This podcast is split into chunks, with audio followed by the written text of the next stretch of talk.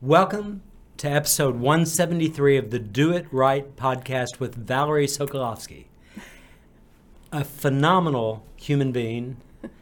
I put myself in the group of one of your favorite fans. Uh, I've had the opportunity to be with you in multiple settings here, Right. whiskey tastings, other things that we have done together. But you asked me a question a few minutes ago, which has led us to me introducing you. And that is, who are you?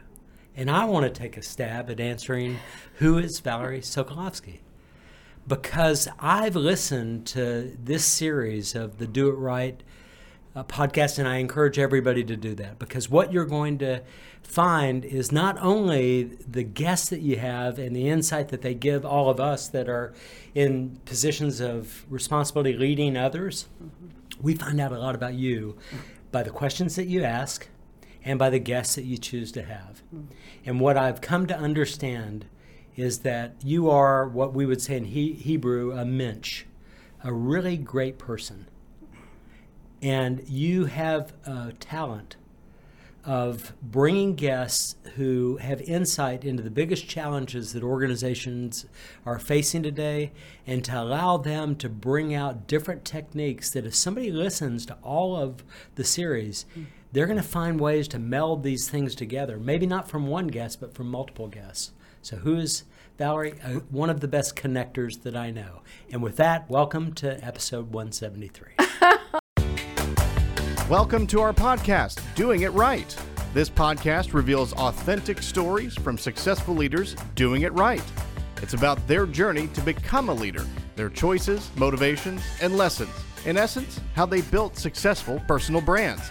Your host is Valerie Sokolosky, author of eight leadership books and nationally known as an authority on executive presence and personal branding. Let's get started. Here's Valerie. Can you just stay around a while? Steve I Sosland love is you. my guest. I love you back. I love you back. Steve Sosland today is my guest, and um, I have obviously known Steve for a while. It started way back when. Mm-hmm. He's always been my boss. Let's just start there. Years ago, when I was given the opportunity, because I met him, to do executive coaching at then, where were you then? at the University of North Texas Mm-hmm. Health Science Center. And as I recall, we were at an International Coaching Federation event on a panel together when we first met. That's right. And then you moved on from there to now tell them what you're doing. So I went from there to one university, the Texas Tech Uni- University Health Sciences Center in Lubbock, Mm-hmm. Texas. And then from there now at the Texas Tech University system, where we have five universities, and I have the privilege of supporting 63,000 plus students and 21,000 faculty and staff. Is that amazing? I mean, let's just start there. And the interesting thing that Steve said to me years ago was he said, You know, I'm known as the disruptor. What does that mean, Steve? Well, you know, it, it is a thing positive disruption. Organizations uh, hire me or consult, ask me to consult with them when they're not happy with the way they have defined their current culture. It may be that at one time the culture was relevant and it was good and they need renovation. And from time to time, uh, they've got a toxic culture that they need to transform. And that's where my work begins This is helping people understand that most people are just basically really good human beings. They just need to be in the right environment. You and I have talked about the importance of the soil and that leaders need to prepare the soil so that people can grow my work is in disrupting what's here, the status quo, and helping people get to the future that they want. And it's fascinating, fascinating work. I, um, I don't want to neglect two organizations that are also fascinating for just a moment. And they happen to be sponsors of this show today. So I want to thank, first of all, do you love this green? Is it- Absolutely. I mean, it's a bright green. And I loved it more when I was at UNT. yes, you did. this is from Betty Ryder Boutique at Preston and Center, Preston and Northwest Highway, Preston Center, um, in Dallas, Texas, and they really have some very unique designer clothes and accessories and so forth. And so the reason I hold it up is because in front of her boutique in the shopping center is a big red door, so you know that you're there. And then I also want to thank Taylor Bags, which is just a, a beautifully handmade from a very small manufacturing company in Spain. Leathers, you were feeling this oh. right before the Oh. So the- show. I'll tell you, the feel of the leather, leather, but the stitching is incredible. you noticed that. Oh gosh, this is yeah. So as soon as the show's over, I'm going to do some shopping. So I want to thank and thank you. She'll that that'll make her very happy. Stephanie Taylor, TaylorBags.com. The other thing I like particularly about this one, Steve, is the handle has kind of a twist to it, which is is cool. And most of her bags have then a strap that you can use as a crossbody. So thank you, Stephanie Taylor, TaylorBags.com, and Betty Ryder Boutique. Let's get back to us. So you are a disruptor. I want you to share with us um, what you're currently doing. Years ago, you started this little thing called interviewing a lot of people, asking them, What are your core values? And it has grown globally. This is global. This man now is dealing with, uh, I could mention Jim Collins and all kinds of famous people because he's become famous because of the work you're doing that is infamous. I might argue this. I, I'm a behind the scenes. You're humble. I, I can't answer that and be humble. So I'm going to tell you that. if we take a look at, um, uh, let me juxtapose some of the early work that's led to what I think is really important today. Is that okay? So at one time, and perhaps when we first met, I was I was talking to a lot of people about the Peter Principle. In 1969, a faculty member named Lawrence Peter wrote a book. Not that great of a book. I don't recommend it, but the lessons from it were phenomenal. And most people, even if they've never read the book, they know what the Peter Principle is. And so it's the tendency of organizations that are hierarchical large organizations and certainly university systems like I'm in now, but it's the tendency of hierarchical organizations to promote people to their highest level of incompetence. Oh, I first noticed this when I was a hospital administrator and we had uh, frontline nurses that were phenomenal. And then when it was time to look for a supervisor, we would go to the highest performing nurse and say, We want more like you, so would you take the supervisory role? In universities, we do that when we look for department chairs. So we'll take our highest performers and we promote them, and they do pretty well. First of all, they're leading their peers who really like them, uh, that want them to lead them, and that works out well. And then another opening comes up at a higher level, and we promote them to that, and then it goes on until they get to a position where that they're not prepared for. They're not prepared for the people challenges that they're going to have at that level. And then what do we do?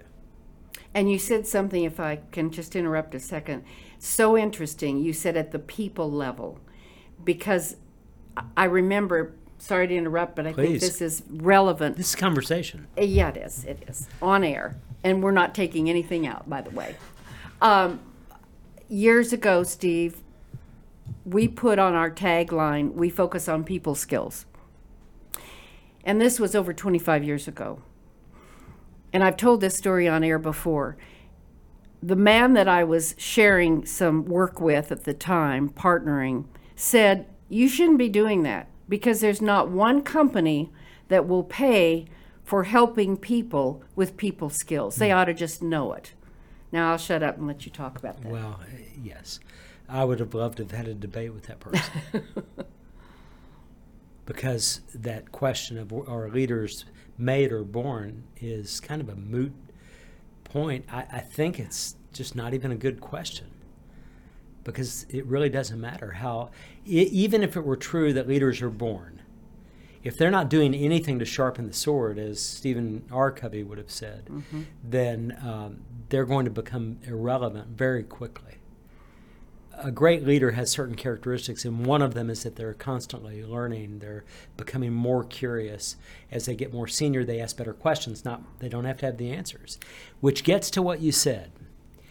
I've worked in five industries. The first was the U.S. Army. Yes, West Point. Let's make it clear. Okay. Uh, I've worked in other industries. I had a 20-year business career, and I in two industries, in the restaurant industry, Right. and uh, for 13 years as a corporate recruiter, working for Fortune 100 companies, where I learned a lot about the best leaders in corporate America. Then in uh, hospital administration, and now in higher education. It's interesting to me that I don't think that there's much of a difference between what makes a good leader in one industry versus another industry.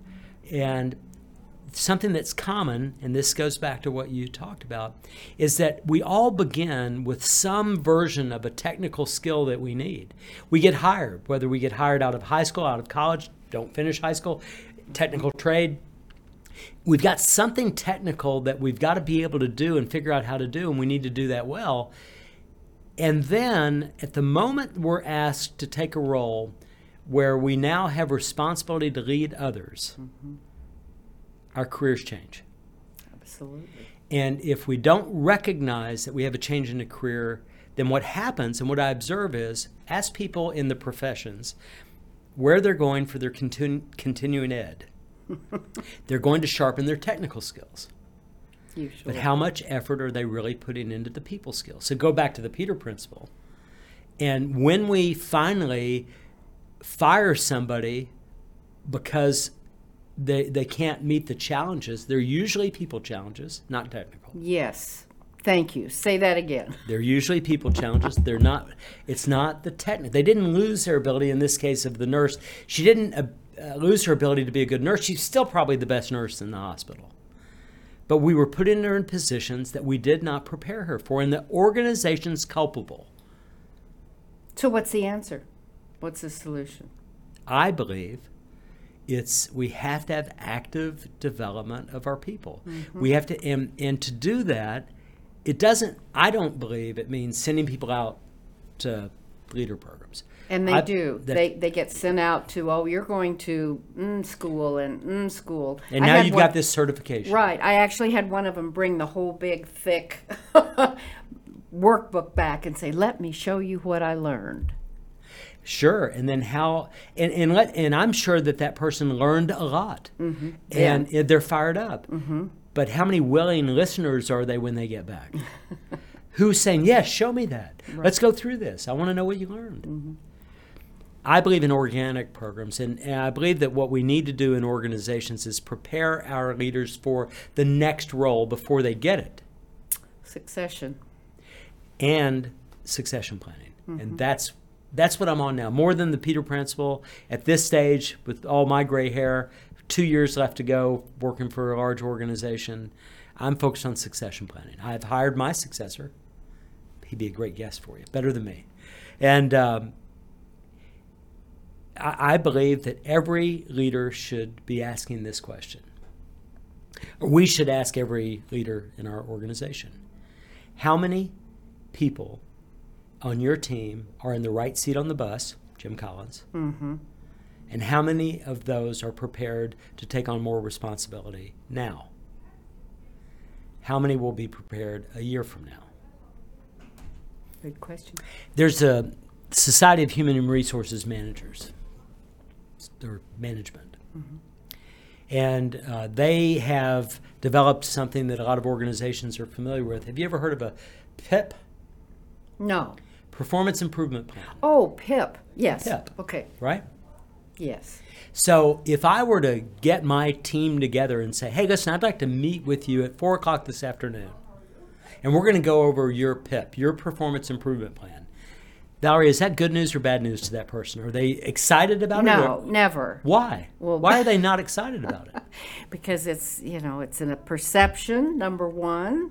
Perception that that there's always going to be some negatives and no it's said it's what i'm told is oh gosh i've got to go through this performance appraisal and they say Sure. it that way Exactly. So, And the annual performance appraisal, that's another one of those things I want to disrupt. uh, and I get that from a guy named Marcus Buckingham, and he has a great book, The, uh, the Nine Lies About Work. But I want to talk about this PIP if you're okay with it. Uh-huh. Okay. So here's the thing my boss says, I'm tired of Steve. He's not the right fit. So my boss goes to HR and says, I got to get Steve off our bus. I'm going to terminate Steve. Mm-hmm. So here's what's going to happen in many large organizations. Human resources is going to say, well, Valerie, you want to get rid of Steve? Let's look at his annual performance reviews. and uh, and So every so it's either going to be on a five scale or a seven scale or a three scale or it's meets or exceeds or expectations or doesn't meet. Ex- it's going to be some scale, That's right? right. That's right. And what's going to happen is they're going to look at my performance appraisals that you did, and they're going to say, "Well, you've got Steve rated right in the middle. you can't get rid of him. You you haven't given him fair warning that he's not that he's underperforming." So here's what we can do. Let's set up a 90-day performance improvement plan, a PIP. My audience is dying, I'm sure. Go ahead. And then when let's set some goals in there and when he doesn't when Steve doesn't meet those goals, then you can fire him. This is the worst kept secret in corporate America and other organizations. Mm. But that's why that's what happens. So think about what we're saying. What we're saying is that anybody in the organization that has a plan to improve their performance is in trouble. Mm-hmm. Exactly. What's wrong with that? And that affects coaching because people think if you're being given a coach, it's a bad thing. Yeah. And as you and I know, as professional and executive coaches, we don't want to coach people in trouble. We want to coach people who are up and coming that have barriers in their way of being even better. And for the people who are in trouble, we need to coach their leaders on how to hold people accountable. So go there for a minute on accountability because one of the things I want to hold this up for the people who can see it and those who can't, it's called values based culture. And you put this booklet together, Steve, because of the work you do with figuring out the culture of an organization. I thought the process was fascinating. Tell the audience what that looks like and what you've found. Sure. So it's his values based culture, and the guide is really how to lead and live in a values based culture. So will you open that up to pages eight and nine and show that to the camera, and I'll walk through what it is. I think I've got the right page. I don't have that goes back to on. 2018. So yeah, that one. Okay. Okay, so let's just use this as an example. This and is for those one. who can't see, tell them what I, it I'll says. tell them what it is. A- and you don't have to be able to see it. In fact, if you'll just get on Valerie's website after this, in the show notes, we're going to put uh, a link where you can get this. How's that? That's I just made that up. Are wonderful. you okay with that? I love it. I love giveaways. Don't you love giveaways? Thank you. Thank sure, you you, of bet. time. We'll have a digital version that w- that Okay. Mm-hmm. we'll make available to the audience. Okay, on those two pages, what's listed there are the, the values of one of our universities. It's uh, Texas Tech University Health Sciences Center. In May of 2018, we gathered 104 people together at a remote site in an off-site meeting. The 104 represented uh, 5,000 uh, faculty and staff plus 3,000 students. And what we were trying to do is we were trying to identify what are the core values shared by everybody in the organization. And how did you do that? Yeah. So the the assumption here is that everybody has values. So uh, let's simplify this. What are values? Right. And what are core values? Yeah. So how about if we call them deeply held beliefs, Yep. perhaps guiding principles, uh, things that I won't compromise? So instead of doing what's common, and that is in one of these ivory towers, you know, a small group of people get around a, a table like this and say, "Oh, these are good values. Let's tell everybody, everybody to go live those." A- And, then they're on the wall, and everyone who comes in goes on onboarding. Those are our values. Yeah, and we can show it to stockholders. We can show it to employees. We can do this, and, and we point to the wall. That's right. right? Or to our website. Uh-huh. We tried to do this a little differently. What we said is values don't come from a company. In fact, when we hire somebody, we get them with their values. So, where do values come from for an individual? Well, when I ask that question, I ask people, okay, think about when I ask people these questions. I'll mm-hmm. say, where were you born and where were you raised? Different questions. Yes. Some for some people it's the same place, but for some they'll give me everybody has one place where they were born, but they have multiple places where they were raised. So we get a, a sense of the diversity of a, of a group of employees. In our case, in universities, we may have 140 countries, Exactly. right? Different religions, mm-hmm. ethnicities, colors of their skin, sexual preferences, every way you can think of diversity. So we ask people those kinds of questions where were you born? Where were you raised? How many siblings do you have? Where are you in the lineup? And we actually have them use their keep their cell phones on, and they they're answering these questions, and it's going up on a screen, and we get a chance to see it all in a word cloud. It's just cool. It's just cool. Yes. Then I ask, okay, when you were in your formative years, you either grew up in a nurturing environment or you may have grown up like me in a hard environment, but somebody was influencing you and helping to shape who you would become. Who was it? So let me ask you, hmm. Valerie, who were the people in your lives in your life mm-hmm. that were influencing you when you were a young girl? Well, good news, bad news. I didn't have parents. I did, but they were finishing their fourth divorce. So, gratefully, I was raised by a wonderful grandmother, Maternal or paternal? maternal, Yeah. maternal grandmother. And for me, my maternal grandmother and my paternal grandfather were my strongest influencers. Who else? Interesting. Who else influenced you? And by the way, your parents, mm-hmm. how did they influence you in terms of things that would be important to you? Because you and Doug have been married for a long time. yes. I think for my mother, who obviously had to make a living for me in the retail business, she was a retail buyer, sportswear buyer. Uh, I think that's why image is part of what I do in companies, professional image. And so she taught me what, uh, she taught me the kind of the charm school things, which later is funny, Steve, because you know I then owned and ran a charm school. Yeah. In fact, people still will call a, a company manager might call and say, "You do those charm school things, don't you? Don't you have kind of those those? Well, it's called business etiquette now or professional presence. It's really how you look, act, walk, talk, and are." So to answer your question, other than um, my grandmother, my mother was influential, I suppose, in, in just the drive to make things work. Because again, she was divorced four times and she had to make it work. And she had this little girl called Valerie. She So- had to then raise Yeah. after my grandmother died. So think about this drive, mm-hmm. persistence, attention to detail. Mm-hmm. You've already mentioned those, maybe not just with all the words you use drive, but the persistence is there. Obviously, the attention to detail is there. The deep care and concern for people, others, others focused. Mm-hmm. That's what we do. We get everybody back in that time of when they were young growing up. And now all of the shouldas and couldas and wouldas get wiped away for a moment with a group of people. They're sitting around round tables, they're sharing these stories with the people at their table, and then we move a flip chart to the table and we say, Will you write down what your table group has in common with each other?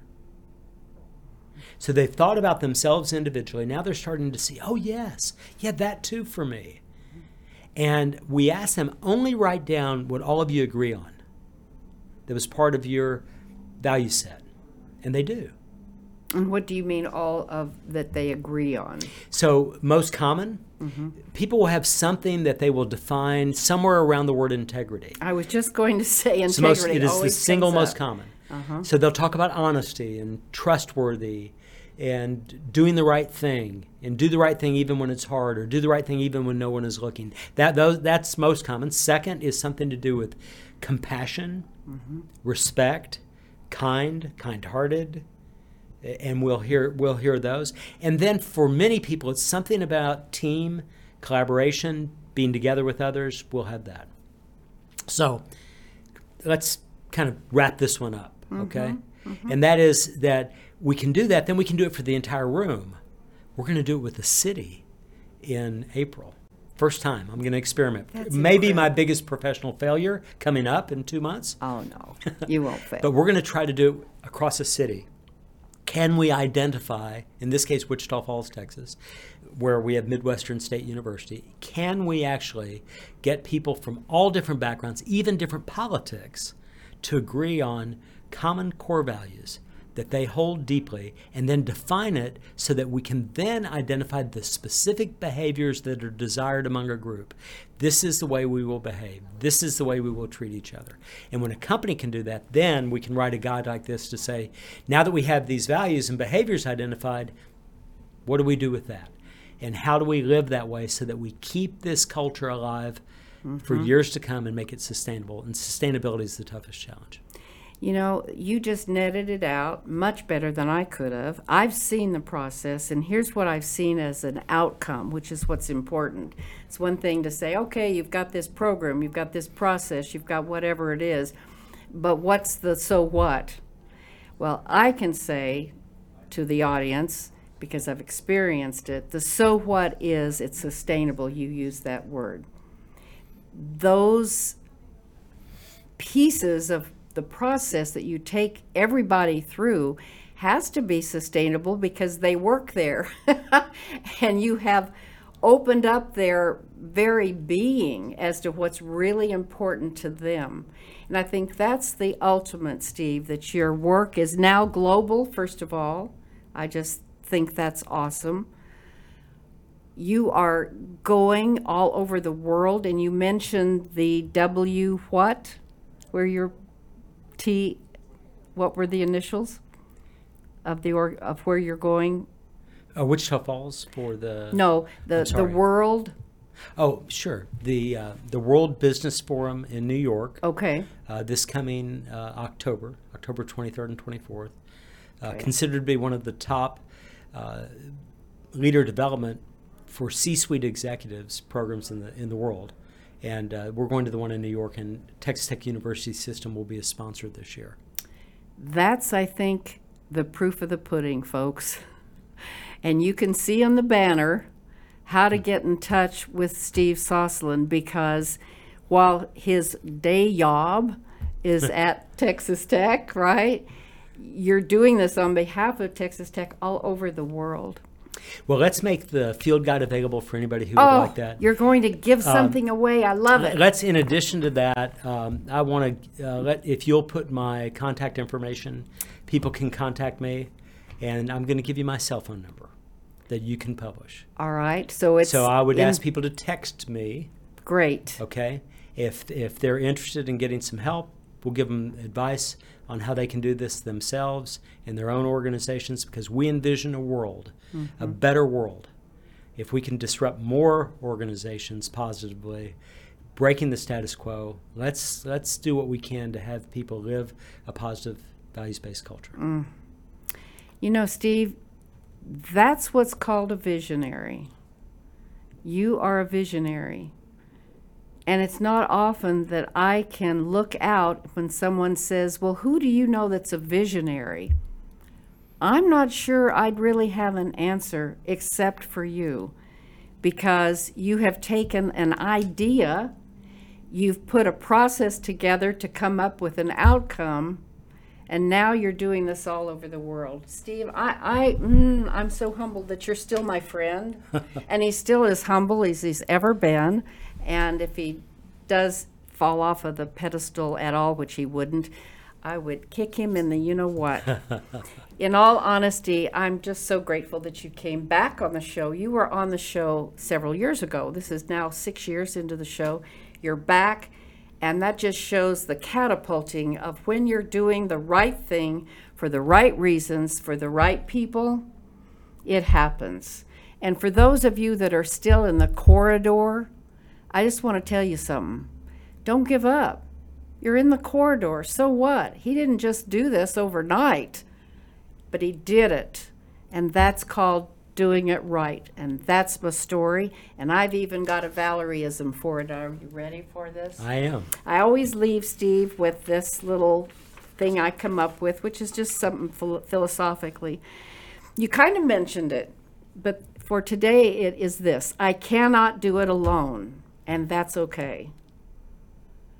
That just came to me honestly this morning before the show.